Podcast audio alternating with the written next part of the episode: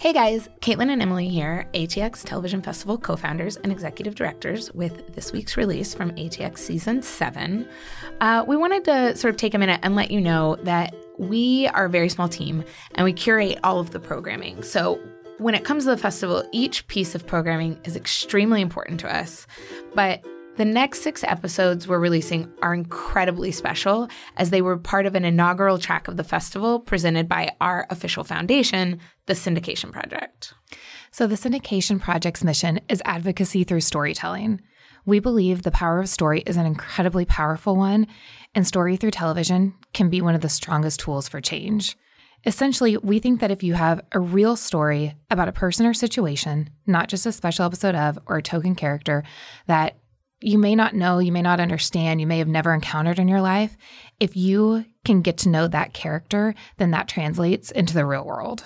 So, when it comes to the syndication project, we really like to partner with an organization that knows way more about uh, the issue or the cause or the person or the situation than we do. In this case, it's Student Veterans of America. Uh, we like to take that organization with an issue. In this case, it's military representation on television, and then a story. So all of our panelists in this release have dealt with military representation in various shows. Graham Yost on Band of Brothers, Mikko Alanne on Long Road Home. Uh, who else is on this? Um, we had Tyler Grey from SEAL Team. Yep all talking about like in their current shows or in shows they've written in the past how they went about accurately representing a variety of different military uh, individuals in their shows. So that's really important. Like you're not just making you know if you have a medical show you're not just like randomly spouting things off. This panel of all of those writers are going to talk about what they went through to make sure that that representation was informed and responsible and maybe issues that they ran into. And it is moderated by Jared Lyons, president of Student Veterans of America. And what's really cool about it is they also had on the panel, we also had on the panel the consultants that some of these people worked with. So you're having someone sitting there next to you saying, okay, I know you want to tell this story and you want it to be entertaining, but this is just like inauthentic and not true. So, really, how do you balance when you're wanting to represent the military? You are obviously wanting to represent it in a positive light because we all know how important our military is, but there's a lot of struggles that people go through. So, how do you balance honesty and entertainment and making sure that you're doing a service and respectful job of telling these incredible stories. So, again, this is the first of six. We're going to come back the next five releases with a lot of other organizations, a lot of other stories, a lot of other panelists, but that same sort of core mentality of a organization, an issue, and a story, and really what we do about it. And sometimes you're just going to be entertained, and other times you may learn something, and other times you may change your mind or you may not. But like all of those things are a huge part of television today. So please check them all out. But without further ado, the first one on duty, presented by Student Veterans of America.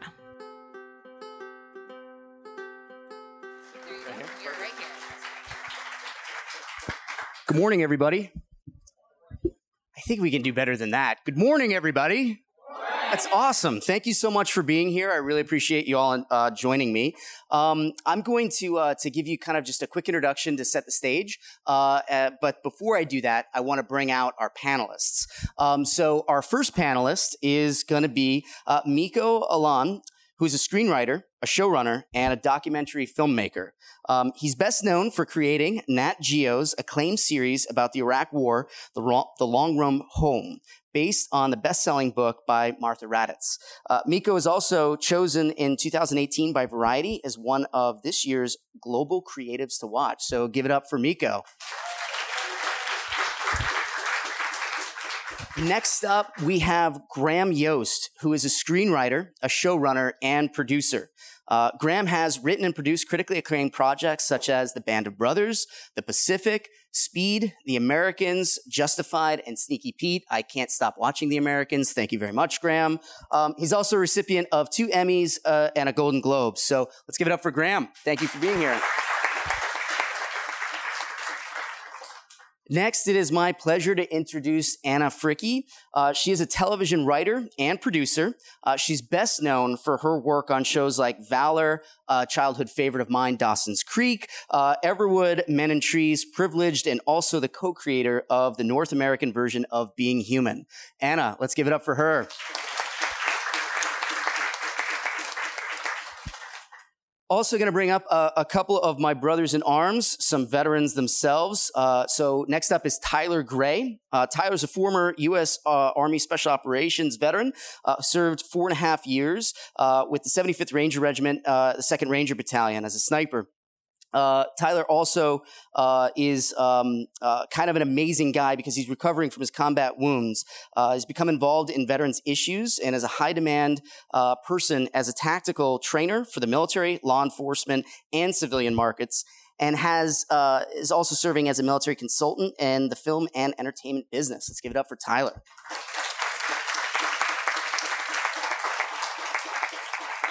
And last but certainly not least is Mr. Eric Bourquin, who's a decorated U.S. Army veteran who completed three combat tours, uh, one in Afghanistan and two in Iraq. Uh, Eric's life story is part of Nat Geo's miniseries, The Long Road Home, uh, about, Black Su- about the Black Sunday battle. Uh, Eric served as a military technical advisor for the series. Uh, so let's bring out Eric.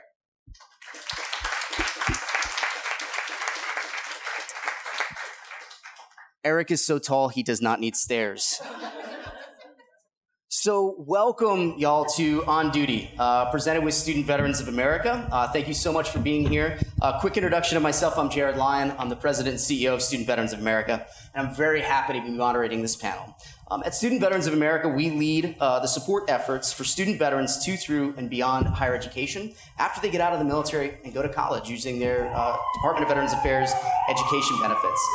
We represent a national network of 1,500 chapters in all 50 states and four countries overseas, representing more than 700,000 veterans that are in higher education right now. Um, Student Veterans of America, recently worked on the passage of the Forever GI Bill, uh, which has now made uh, the GI Bill benefit permanent for post 9 11 veterans after they get out. Uh, we just held our national conference in San Antonio, Texas, so not far from here. Uh, and with a little over 2,000 post 9 11 veterans there, it's the largest gathering of post 9 11 veterans in the country. I myself, as you've probably assumed, am also a veteran, uh, had to even out the Army. Uh, I served in the Navy as a submariner and also a diver. So um, so what I'd like to do is uh, kind of jump right into some questions for the panelists. Uh, but before I get started, I'd like to briefly talk about the role of storytelling in culture change, and specifically how it pertains to the portrayal of active duty service members, veterans, and military families. Whether reducing the numbers of drunk driving fatalities within the designated driver campaign, or changing hearts and minds about marriage equality through shows like Will and Grace, Content creators possess the world's greatest megaphone and significantly affect culture change efforts. Likewise, when content creators disproportionately portray segments of the military and veteran population as damaged or broken, uh, the general public tends to believe those negative stereotypes as true, whether or not they accurately reflect the associated statistics in very uh, heavy amounts of research over the last decade, the majority of veterans say that they feel more pity than respect from civilians as a result of their military service. Veterans also state that they rarely see depictions that they can identify with, as many active duty and veterans are seen as uh, not only idealized heroes or lost charity cases, uh, with very few options in between those two ends of the spectrum. Likewise, research shows that service members and veterans would prefer to see a more diverse representation in the stories of those who have served in the military, from ethnicity to socioeconomic backgrounds to the kind of music and hobbies that they engaged in. And given the enormity of protocol that's associated with each branch in the military, uh, great efforts must be taken to simply portray these stories accurately. Multidimensional, multidimensional, normalized depictions of active duty service members and veterans better represent the population positively contribute to the cultural narrative around veterans, and foster understanding amongst the civilian population. And even when it comes to post traumatic stress, a topic that is often covered by the media, uh, there is a lack of coverage around post traumatic growth, which doesn't reflect the resiliency and sheer ability to overcome trauma uh, that the majority of service members and veterans demonstrate. So, we're here to talk today about stories portraying service members and veterans, and how this panel has brought those stories to life. So, for all of you on the panel, Uh, you've dedicated your time and energy to making sure that stories about the military and veteran communities uh, reintegration and uh, do so in a responsible and nuanced way. As we all know, it's not easy to uh, really possible to leave to chance or skip over the millions of details associated with each branch of the military. So I'd love to dig into your process and how you create these stories on screen. Graham, I'd like to start with you. So you've portrayed multiple historical events in your work. Can you talk us through the creative process when there is a historical precedent to follow? Um, wow. That was. am I too close to the microphone? Um, the um, on Band of Brothers, we were working from a book by Stephen Ambrose. Um, that was the, the, sort of the foundational thing. But what was interesting with that is one of the reasons he picked uh, Easy Company um, was that there were a number of guys still alive. And so he'd, he'd done a book about D Day, and that led him into the paratroopers, and that led him into finding about Easy Company. And so, um, you know, uh, Captain Winters, Major Winters at that, uh, uh, Nixon was dead. He died early in the 60s. But anyway, a lot of these guys were still alive. So his resource in writing the book was talking to them. And we had the same res- resource ourselves. So that was the there, there, there, was other research that was done you know uh, there were people we could go to that would tell us about where easy company was and how they got from a to b and, and things but mostly it was just talking to the vets.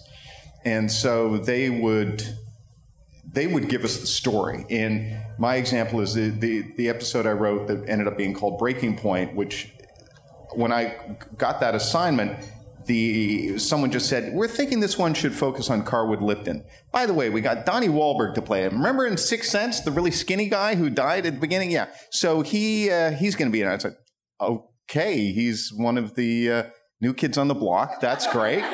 Um, you know, jump forward. I ended up creating a series for Donnie on NBC called Boomtown because I just wanted to work with him some more. But anyway, um, so I started talking to Carwood Lipton and it was in talking to him. There was a question I asked because uh, Winters was no longer running the company; he was now battalion.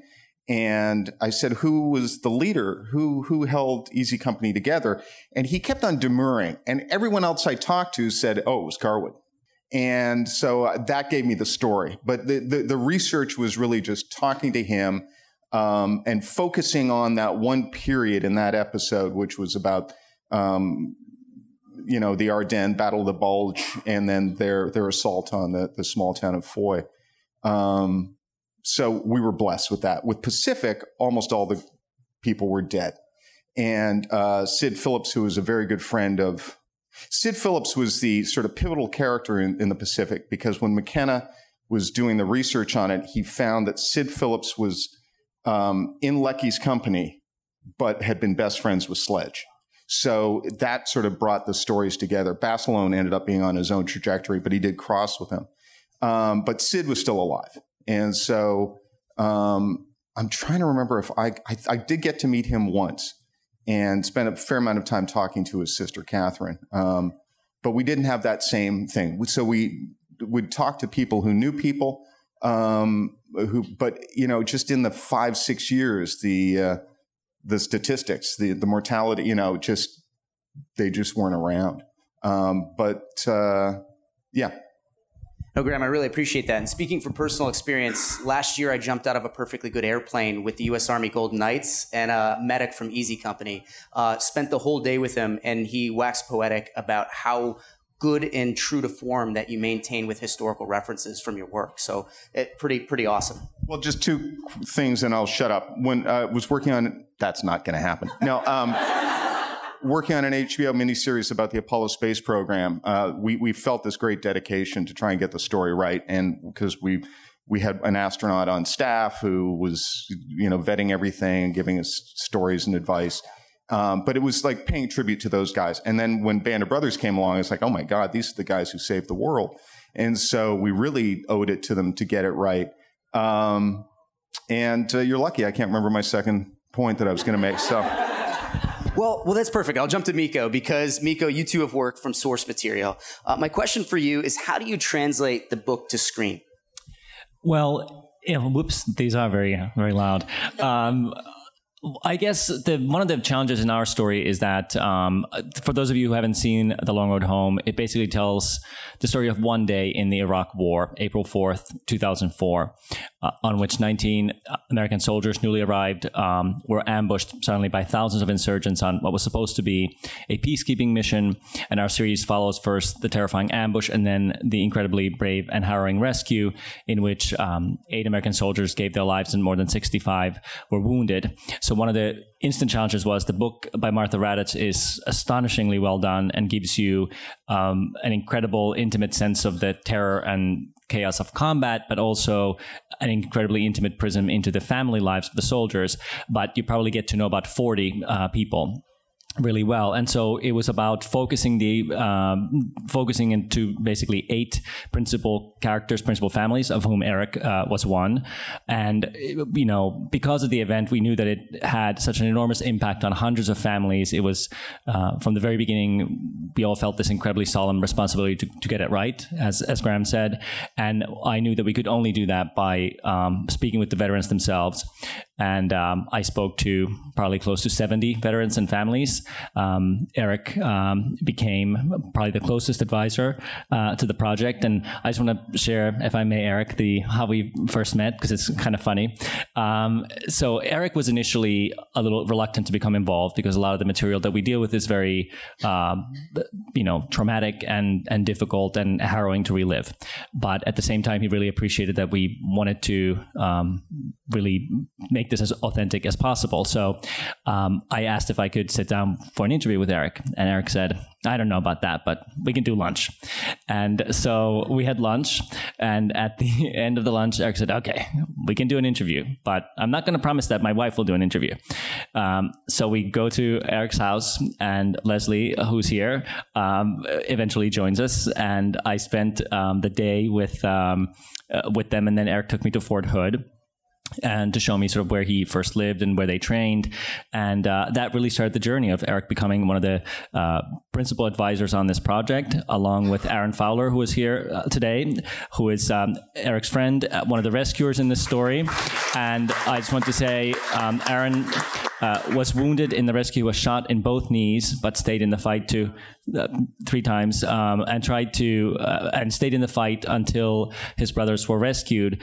And uh, they both worked with our art department and props department first, just on technical details down to everything from how their fellow soldiers' Kevlar vests were configured, how vehicle radios were configured, but then were on set almost every single day to guide our actors, to be there as a resource, to understand uh, the emotional, psychological realities of war. And I just can't say enough about the selflessness of being willing to reopen the wounds of that day over and over again for us so that we could help the world understand um, what happened that day.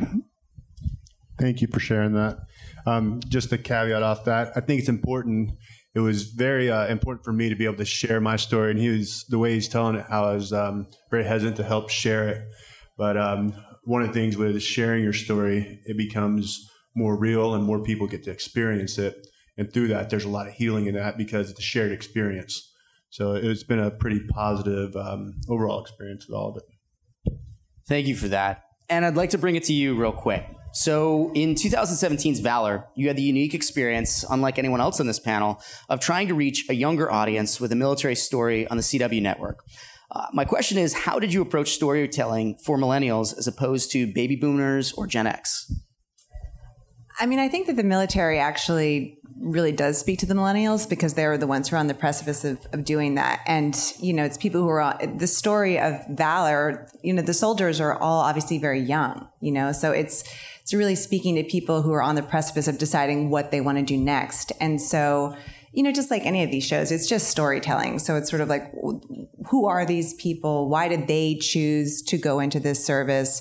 What is it about them? And we did a lot of work with flashbacks both to a special mission that got them in this position in the first place, but also to their to their younger lives and who what made them into who they are today. And so I think I don't know that we specifically tried to reach younger people. It was definitely a reach for the CW to put on the show. It's not on anymore, uh, so, so, maybe we didn't totally succeed. But um, we weren't specifically trying to get the younger audience. Um, it's you know it was obviously a very young and pretty cast, and there was cool music. But aside from that, we were just really trying to tell the story of these people and their service. That's pretty cool. So, Eric and Tyler, I know a lot of doctors have a difficult time watching like shows about doctors, and lawyers have a tough time watching legal shows. Uh, my question for you guys is: How do you make a military show that you know military service members and veterans want to watch as veterans yourselves?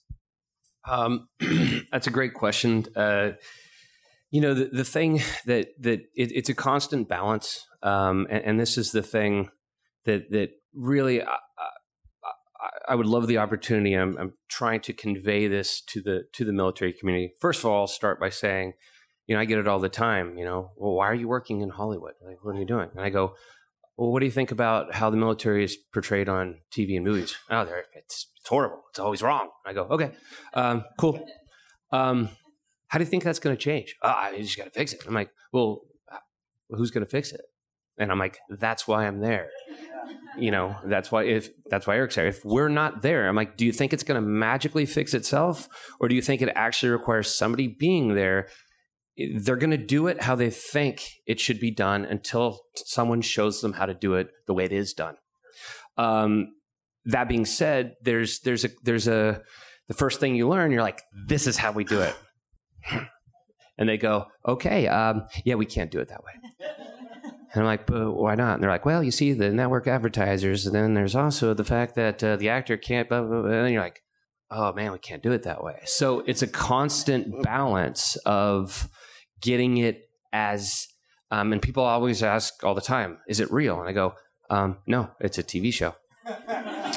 um, so it's not meant to be real. It's meant to feel authentic. Um, I'm not going for realism. I'm going for authenticity. And once you look at it through that lens, you go, okay, look, it can feel authentic. Doesn't everything doesn't have to be real, and as I've already stated, it can't be. So, what can feel authentic, what can and should feel authentic, is the story. And going back to Anne's point, if you don't have a story that that works on its own, regardless of whether it's about doctors, whether it's about the military, if the story doesn't work, it doesn't work. I don't care what it's about. Um, so the first thing that, that we focus on is, you know, I try and get the story as authentic as possible, and then every detail that I can, because back to your your question is, if somebody's watching it and they're like, "Man, this story is really good," then the guy, I mean, I'm giving an extreme example, but I did have it happen to me once, where somebody's helmet's on backwards. I'm out of it now. You know, it's, military is just like, yeah, you had me, and then the helmet backwards, you lost me. So it's one of those things where you gotta it, you gotta balance your time. You can't put all your time into the details to to keep everyone in it. So put the majority of your time into the story, but then also try and get the the the tactics, the gear, the all those things um, right enough where it just doesn't pull uh, a service member or a veteran out of it that's that's my intent. That's kind of been my plan. Um, Eric, I'll, I'll... my story was um, it was real, and one of the things that I wanted to make sure that I helped with was conveying what actually happened there, and being able to make us all look like who we were. You know, it's obviously a detractor when you're watching something. You see somebody with a backwards helmet, or they're wearing a a vest, um, like a, a sweater in the jungle it just doesn't look appropriate. So it takes away from the story. But being able to um, fine tune those touches to make it as authentic as possible, especially to match it to the time frame that it was, because you know military service changes, gear changes, you know things, tactics, techniques, procedures, everything changes so often. So being able to um, really get in there and make it to the way it was supposed to be and have it right, it lifted a weight off of my shoulder, and it really helped me, um, you know, come to peace with it but being able to have the other veterans see it and everybody else be like, oh wow, man, that was that was what it was like. That's really really awesome. It was great, you know, and it's no small feat due to many many people, and um, you know, it's it's just it gives it that final touch of making it real, especially when it's got all that emotion behind it. No, I really appreciate that. Was was there something that? Um, okay, there we go. Oh, thank you. Um, I just wanted to say we had, I think, a slightly unique experience in that we took um, Eric, Aaron, and we had two Army Rangers also training um, our actors their uh, advice very seriously. And I was very proud of the cast when we would start blocking scenes. I remember once one of our directors uh, was blocking a scene, and both the actors said, I can't stand there because I would never have my back to an open door. And we would always take whatever the um, technical advice is, we would take it and adjust the scene so that it would be authentic. Because I felt from the very beginning, um, you know, these are ultimately sort of small details, but um, a great um, weight in knowing that the real life soldiers and real families will be watching this, and I wanted them to feel like we got it right. So I certainly didn't want soldiers watching it being like, "My God, the guy's you know doesn't have a clip in the weapon" or something like that. And it's amazing when you have multiple tech advisors watching things for just technical aspects, um, how much that helps. And um, I remember Michael Kelly was telling a story about uh, he had a difficult time getting in and out of a Humvee with his weapon, and he tried to ask someone. I don't know if it was, it was Mike. Mike. Mike Baumgarten. How do you do that? And he said, just get in there. And so Michael Kelly gets in there, and clang, clang, the we- weapon is banging where, and and my, Michael says, "So what do you think?" And Mike Baumgarten said, not like that.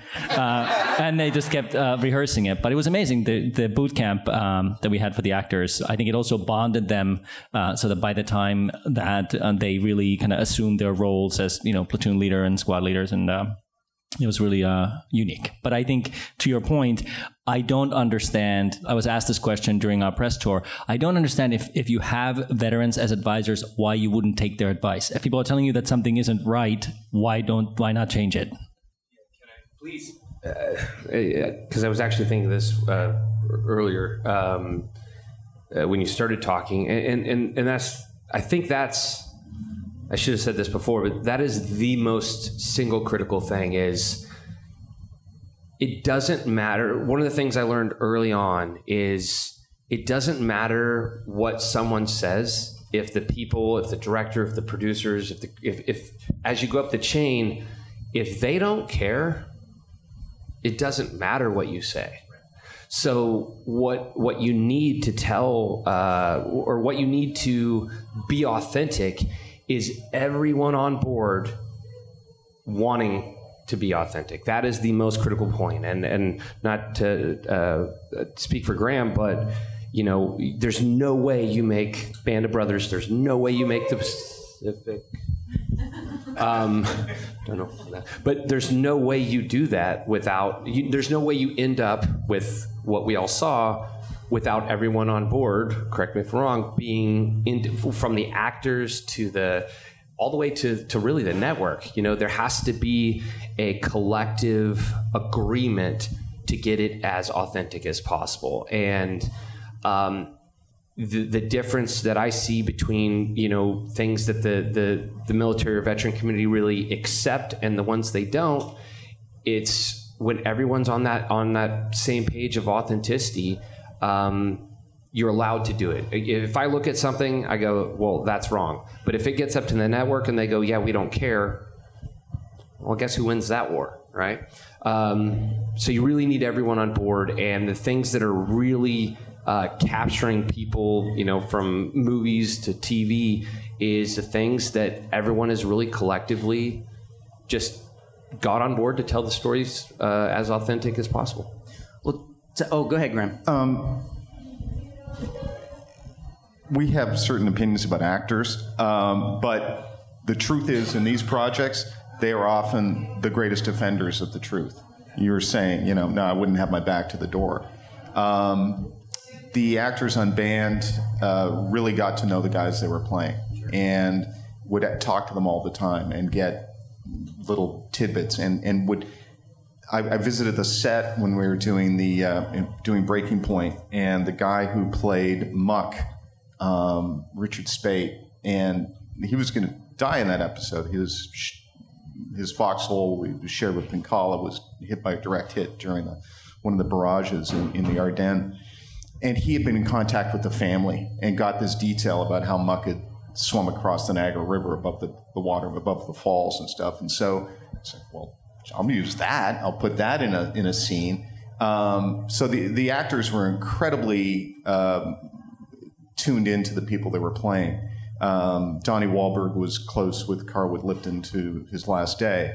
Um, the other thing, though, someone mentioned boot camp, and you know, there. I think in some historical military films there had been some kind of training of, of actors, but a lot of that really started, at least in in, in my version of this thing, with uh, Dale Dye and Private Ryan, and. Um, that sort of set a template for a lot of people. And I will say, and you know, and we wouldn't have done Band of Brothers if Private Ryan hadn't happened. And Dale and Mike Stokey and a bunch of other people were the technical advisors on, on Band. And the cast of Band gets together every year. Um, and the day they pick for their reunion is the first day of boot camp, because that's when they came together. They started to come together as, as a unit. Um, so yeah, those guys, Dale, and and for me in, in the Pacific, Mike Stokey, um, they they obviously were not veterans of World War II, but they were students, and they had been in the Marine Corps and were reporters actually in Vietnam, um, which gave them a, a really interesting, odd kind of view of the whole war because they could go anywhere. They went all over Vietnam and would report on what was going on. Um, but they they would study things to the point where at one point, HBO was interested in doing uh, Alexander the Great, and so they started studying that. So they would know what the shields were like and the swords and what kind of and how the horses were geared up and stuff. So, you know, and it all does come from you know we were so lucky we're doing those with HBO, and if you're doing it with Tom Hanks and Steven Spielberg, they get to do what they want to do, and they want to make it as accurate as possible.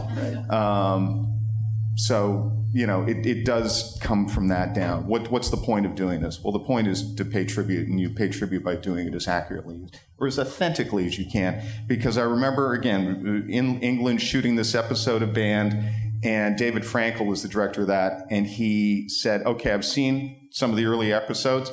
These guys are going to take off their helmets whenever they can because they're all 28 year old white guys and they all look the same, and the audience isn't going to know who the hell they are you know, years go by and people watch Band of Sesame, you know, every year, and so everyone knows who Guarnere is and Toye and stuff like that. But for an audience then, they all looked kind of the same. Um, so there was some there was some little fudging in that regard. Well, I think authenticity is is is a good word to use, and you know, it it can be difficult with regard to authenticity, given that you know um, it's really easy for a group of veterans to get together and tear something apart. That metal's on the wrong side, or something nuanced. The story matters, but I think something else that you said, uh, Tyler, as well, is that you know if, if anyone cares, and one of the things to look at is you know, at present, there's about 21 million veterans alive in the United States right now. Mm-hmm. And at any given time, a little less than one half of 1% of our populace serves in the military on active duty. So we're a really small subsect of the US population. Uh, but something that really uh, is compelling to me is to watch how the two of you, as veterans, are working with the industry because you said it exactly right. If we don't do it, who's going to care? Who's going to be there? So the ability to tell those authentic stories, I think, is really good. Has any of the panelists found themselves um, trying to bring more folks in uh, that have that military background, whether as advisors or, or even just whether it be as actors or just working on the productions themselves? Has anyone had an experience with that? Uh, we had uh, on Valor, we had um, two female veterans on staff because it was a show with a female lead, and we really wanted to make sure that we were tapping into that, and that was hugely valuable. We had April Fitzsimmons, who was in uh, Navy intelligence, and we also had Shamar White, who was in the Army, and she wasn't Navy. Navy. I'm so sorry. So sorry. Wow and she's one of my best friends. It's okay. So Air Force. You're being Force. very authentic right now. Air Force. well, because they were they were super hardcore about it, and we also had a military advisor, Dan Laguna, who served in the 160th. Do you know Dan? Funny story. you don't even know this. I'm the one who referred Dan for the job. you were we were supposed to work with. Uh, yeah, that's. Uh, you seem so great. I, ironic. Yeah. So. no, this is true. We, and, and, you said I, I, got a better guy for you because I you. So the the funny part is, so uh, I was Army Special Operations. Um, you're specifically talking about Mark, but me and Mark worked together on SEAL team. Yeah. But so the funny thing about it though is that they're like they're like Mark was like, I, I can't get away from this. I got to go do this job. And I'm like, well, what's it about?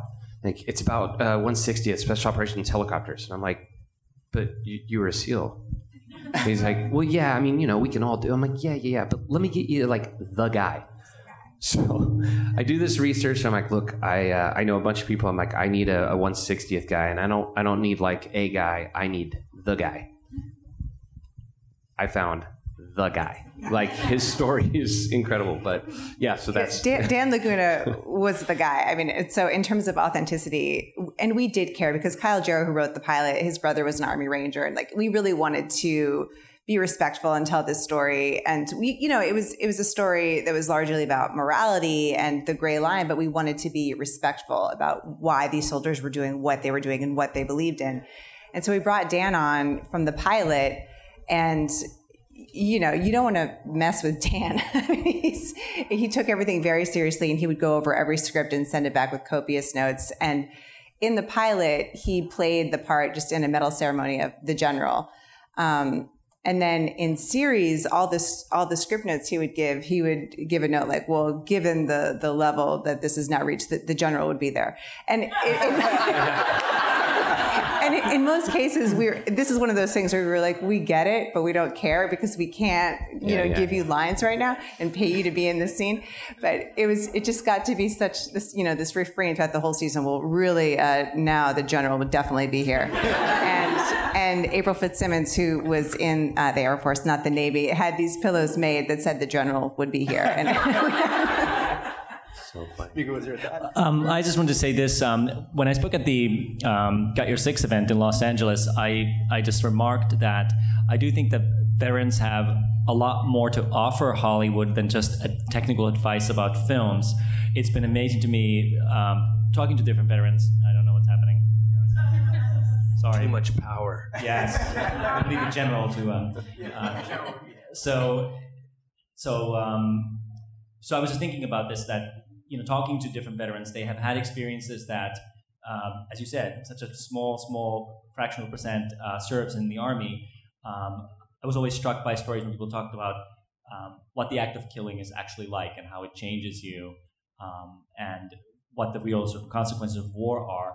And uh, Mike Baumgarten, who was our tech advisor, is also a writer. And I just thought like he had such an amazing imagination. And when we had long night shoots, we both discovered we were huge horror movie fans, and we would talk about aliens and Hellraiser and all, these things. And I just thought um, there is so much that veterans can contribute as writers because they have lived through events that no one else has, and it is our obligation as an industry to give them those opportunities. No, I think yeah. Go ahead. Uh, uh so uh, just to to your point. Um, because I was very happy. So I'm, I'm, a big. If somebody gave me the perfect job, they would just go, "Okay, you're hired. Um, you only have one directive, and that is go rogue." So I am a big like ask for forgiveness, not permission guy. So talk about hiring vets and bringing people on. So so Mark was committed to this other show, and I was like, "Dude, we, we gotta." we got to get on this. Uh, well, I'm in school. I'm like, quit school. So I got him to quit school. So uh, then I can't entirely advocate for quitting school, well, but I, I, Yeah, but here's the problem. He's going to film school. Okay, I'm like, make it compelling. Dude, this is kind of a gimme here. Okay. Um, what's your end state? Well, to work at film. Here it so, is. yeah, I'm like, quit. So he quits, and then um, he quits. He comes on the show, and my buddy from the unit that I was in, uh, uh, was in Africa flying planes in the bush uh, on a government contract. Um, he, uh, so I'm like, you're coming too. So uh, we ended up hiring. I hired. We had four, basically three producers and one advisor uh, full time on the show. Um, two SEALs and then uh, two former Army Special Operations members.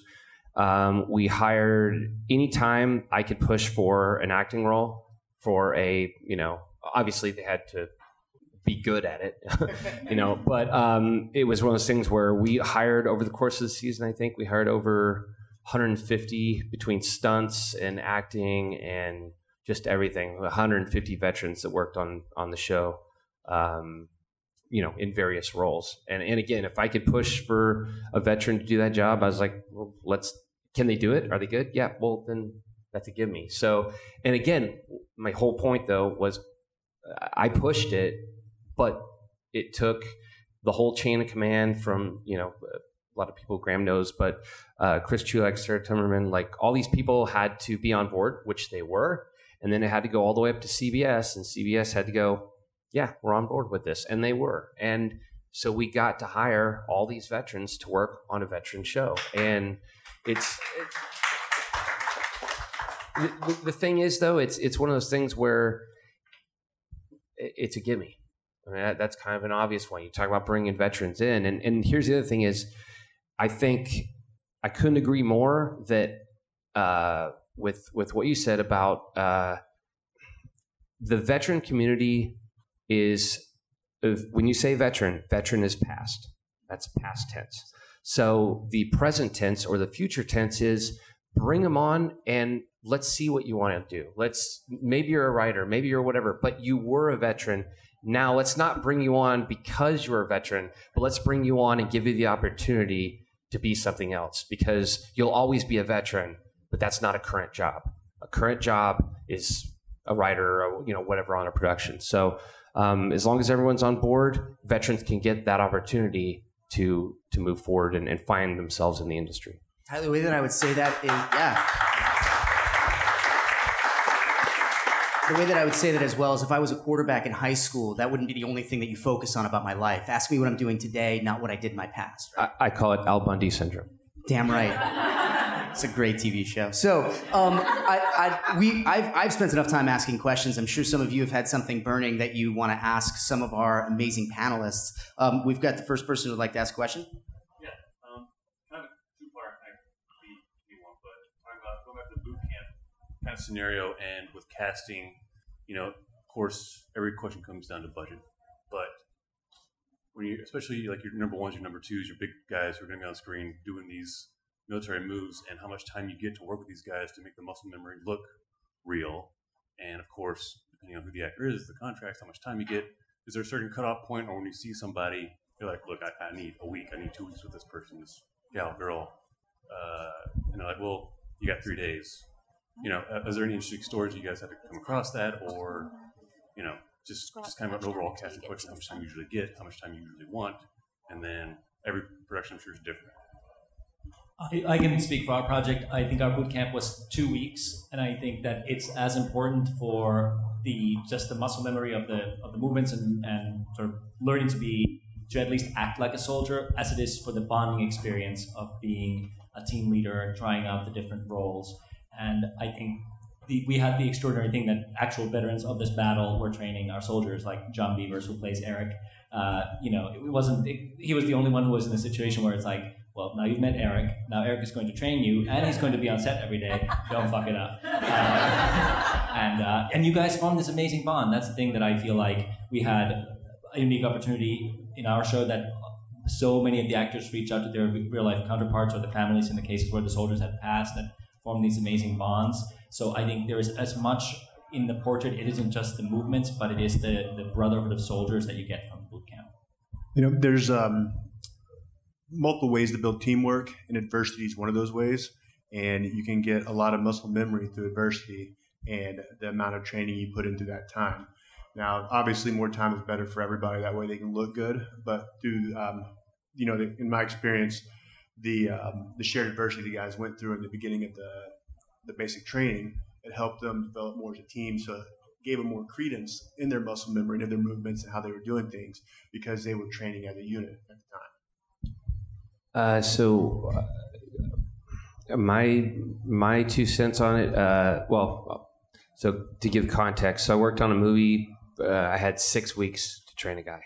It got to like week five, and I'm like, dude, I got nothing. Uh, like, I'm out. Like, I, I, don't know what else to do with you. You know, you're you're trained up. So, um, whereas on SEAL Team, they're like, um, okay, you got two days.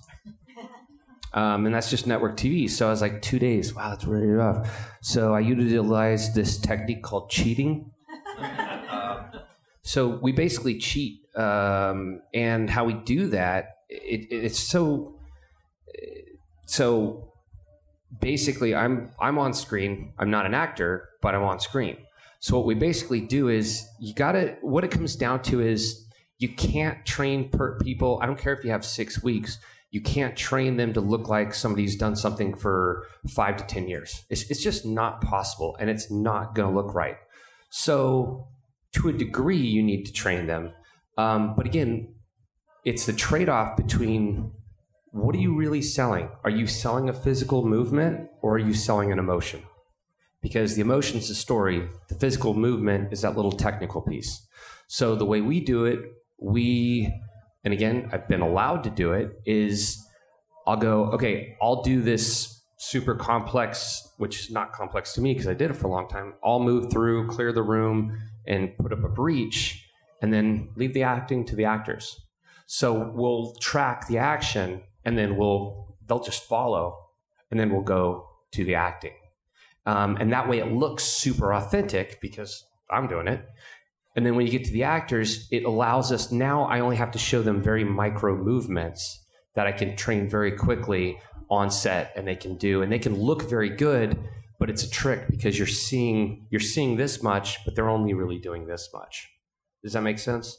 Um, and on that, it's again, it allows them to focus on really portraying the emotions, and it allows you know me or, or the camera, or whatever, to sell the action. So it's it's kind of cheating, and it's allowing everyone to specialize in what we want to specialize in, or it allows us to specialize so it looks very good, but it's really cheated. It's movie magic. Yeah, exactly. And that being said, too, everyone learns differently. Like we have a couple people that are just freaks and they look amazing. I don't even know where it comes from, um, but I show them one time and they look like they've been doing it for hundred years. Um, so you just you just got to know where to um, where to play with that, where where you're going to make your money, where it's important, and where you're going to gain, and where the trade off isn't worth it, because time is limited always. Who's got our next question? We got one in the back. We're running a microphone to you.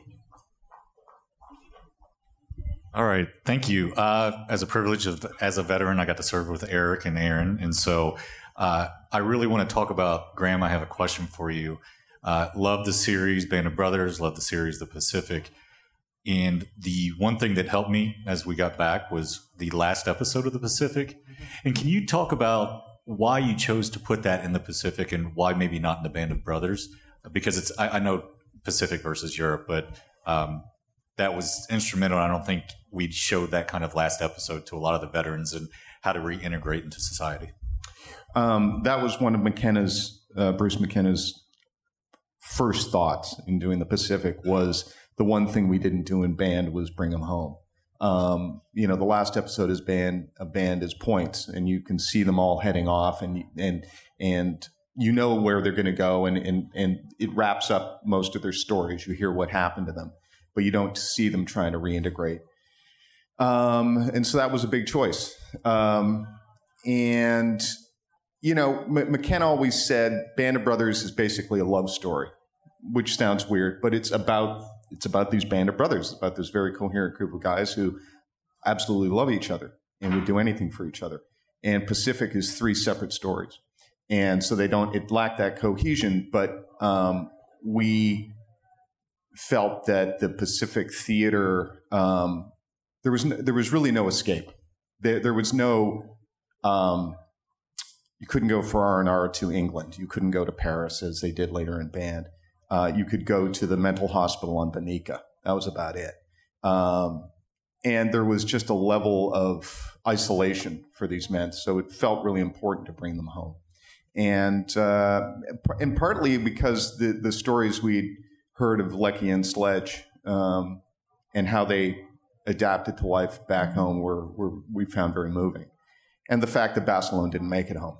You know, that was the other big difference between the the two miniseries was yes, a lot of you know Easy Company don't make it, but there was it's not as though one of the main stories didn't make it, and uh, so that was yeah, that was really McKenna's call right from the beginning. The the only other sort of un, semi unknown story is that there was going to be a story about a um, a pilot uh, in Pacific, and then ultimately we just couldn't afford to do it. So um, because the episode that was going to be about Midway would have cost the entire budget of the entire series. So it was like, you we can't do that. You know, we're HBO, but we're not stupid. Um, and uh, but what, what, was great about that is then it just focused down to these Marines. Um, uh, and one last story. No, this is not nearly my last, but no. Um, I was talking to a guy who taught history at West Point, and he was saying that they used Band of Brothers and they showed it. And I said, "Well, I'm working on a thing about called the Pacific." And he said, "Oh, great! What's?" It? And I said, "It's about Marines." And his face just dropped. Yes, yeah, we're not going to show that. Who's got another question? Right in front. Um, it's when a story is received, you guys are called in to write and direct and consult. Um, but if you talk to most of us veterans, we all have stories to tell. So, how do you go about making sure that people you find people and because you talk to us, we've got the stories. So, is anyone actively trying to find stories, or you, do you just wait for them to come to you? I think that's an excellent question. Um, I mean, I personally am really interested in the experiences of women in combat because there's that's something that hasn't been covered by Hollywood. Uh, I mean, there's been a few examples, but I think there's a shortage of those stories. Um, I think at the moment, I think that the industry we went from having a huge boom in military drama to almost everything being canceled. Um, so I think a lot of things tend to be cyclical, and I think like everything, it will come back. Uh, but there will always be places I think will do those stories. I don't remember um, the name of it right now, but I can try and find it. But one of our vets who worked with us does a program in Los Angeles which reaches out to vets and um, she workshops with them to do a sort of evening of players. Do you know what? Do you know what it's called?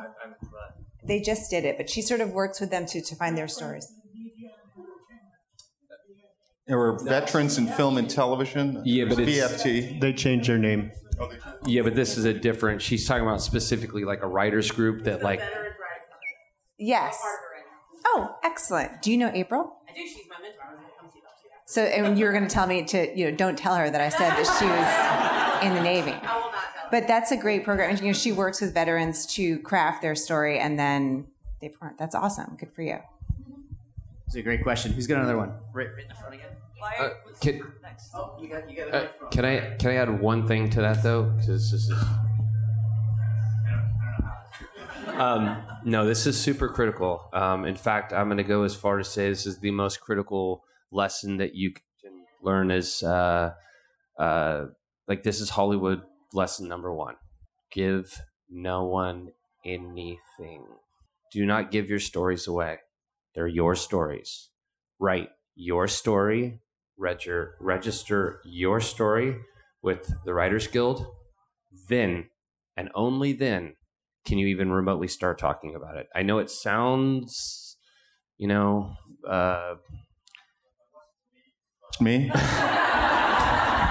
so, so the entertainment industry, entertainment industry. The irony is the entertainment is before the word industry. The reality is it's the other way around.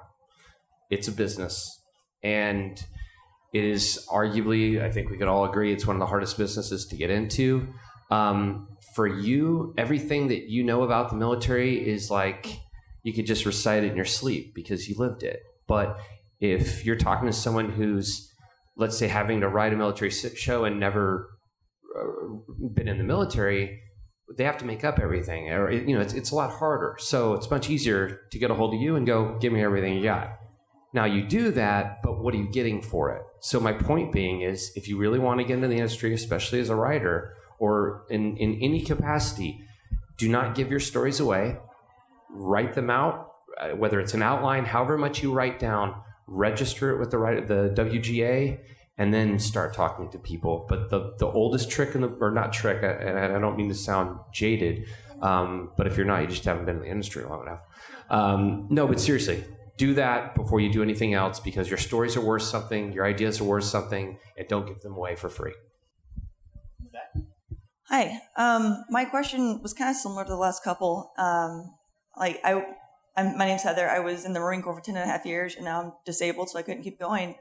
And since then, I've been really, really interested in being involved in any way in the entertainment industry in terms of tech advisors. Because I know veterans, when we watch we watch military movies, there's a lot of cringing for the most part that goes on.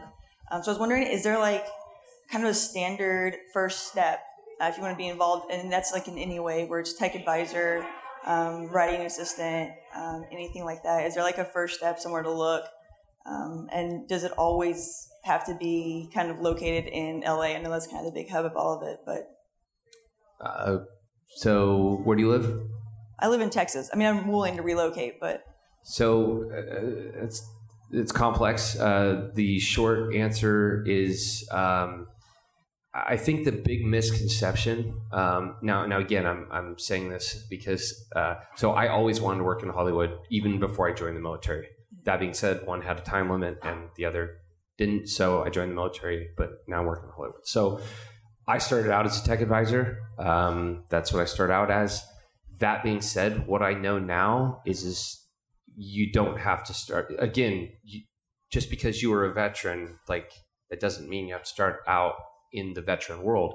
You can start out as anything, and and uh, a better way to put it is start out as anything. Find any way in because what you think you want to do. Let's say you're interested. You said you're interested in the entertainment industry, or or Well, I'm specifically interested in bringing my um, because I got out of the military way sooner than I wanted to, so I want to kind of take that experience and use it towards something else that I care about, which is, is entertainment. So my my point with that is what I learned and what you'll learn is you don't yet you don't know yet what position will best suit what you want. It takes you getting there, seeing everything, seeing how the process works, whether it's TV, movies. You got to see the process before you better understand what part of the process you want to be in. So don't think it's just tech advisor because you were in the military. Mhm. Come in any way you can because once you see everything, I thought I wanted what I what I want to do now was the last thing I thought I wanted to do before I got involved. So get in any way you can and stay any way you can because any second on set is learning. So unfortunately, we're closing out on time, and so uh, just as sort of a, a wrap up thought. Uh, first off, thank you all very much for being here, and let's give a round of applause to our panelists one more time. One of the things that I'd take away with an earlier statement that I made that you know there's there's a small percentage of society that is serving in the military, uh, but there's an awful lot more that connects us than divides us as a group. Um, and when we kind of talk about the understanding of just getting involved in any way. It doesn't have to be only as a veteran. One of the misconceptions about our generation is that you know we wound up in the military because we had no other options. It is probably the biggest misconception about our population. Um, we are volunteers. Uh, we serve in an all volunteer military. Uh, there is no draft during our generation. You guys came in in 98. I came in in 01. Um, we chose the military and we didn't choose the military because we didn't have any other options. We chose the military because we wanted to serve our country and a variety of reasons as diverse as the people that make up the U.S. military. And I'd like to take it back to the, to the Al Bundy uh, as we close out. Um, sometimes thank you for your service is more of a conversation ender than it can be a conversation starter. And so uh, I, I may offer uh, as a veteran, rather than thank you for your service, when you find out somebody was in the military, maybe what did you do? Or hey, where did you grow up? Or what are you doing now? So that we can have a conversation about who we are as Americans and really find what connects us rather than divides us. And as one final thought, maybe from our two veterans on the panel, um, is there anything that you would add to that? No. Everybody's made some very valid points and good points. Um, yeah, just listen to the advice. Be what you want to be. Yeah, I, I, it's basically the same thing, and that is, um, you know, I said it earlier, but you know, veterans, uh, the so, so first of all, I'll, I'll say this: I, I, hate the term reintegration. Sure, I hate that term. Um, and like, why do you hate that term? Like, well, what, when did you join? When I was eighteen. Well, you've you can't reintegrate because you were never integrated in society. Right. Yeah. Okay. Is yeah. You want to call high school being part of society? No. Right. So Dawson's Creek. So I mean. Yeah. but it, it's not reintegration. It's integration. Um, by and large, my point being is, it's whatever you've done. It's all about what are you going to do now. What are you going to do? Like the whole military is crafted around pushing yourself, and and and there's these barometers and these these metrics of, of goals, and there's a process. The problem with civilian life is the the uh, the plan you have to make up yourself. It's not laid out. The steps aren't laid out. So, and that's okay. It just means you have to be your own.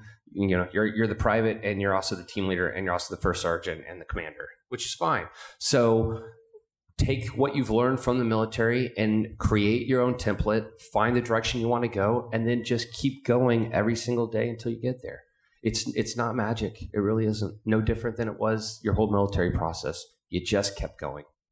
And with that, uh, one more round of applause for our panel. Thank you all for being here.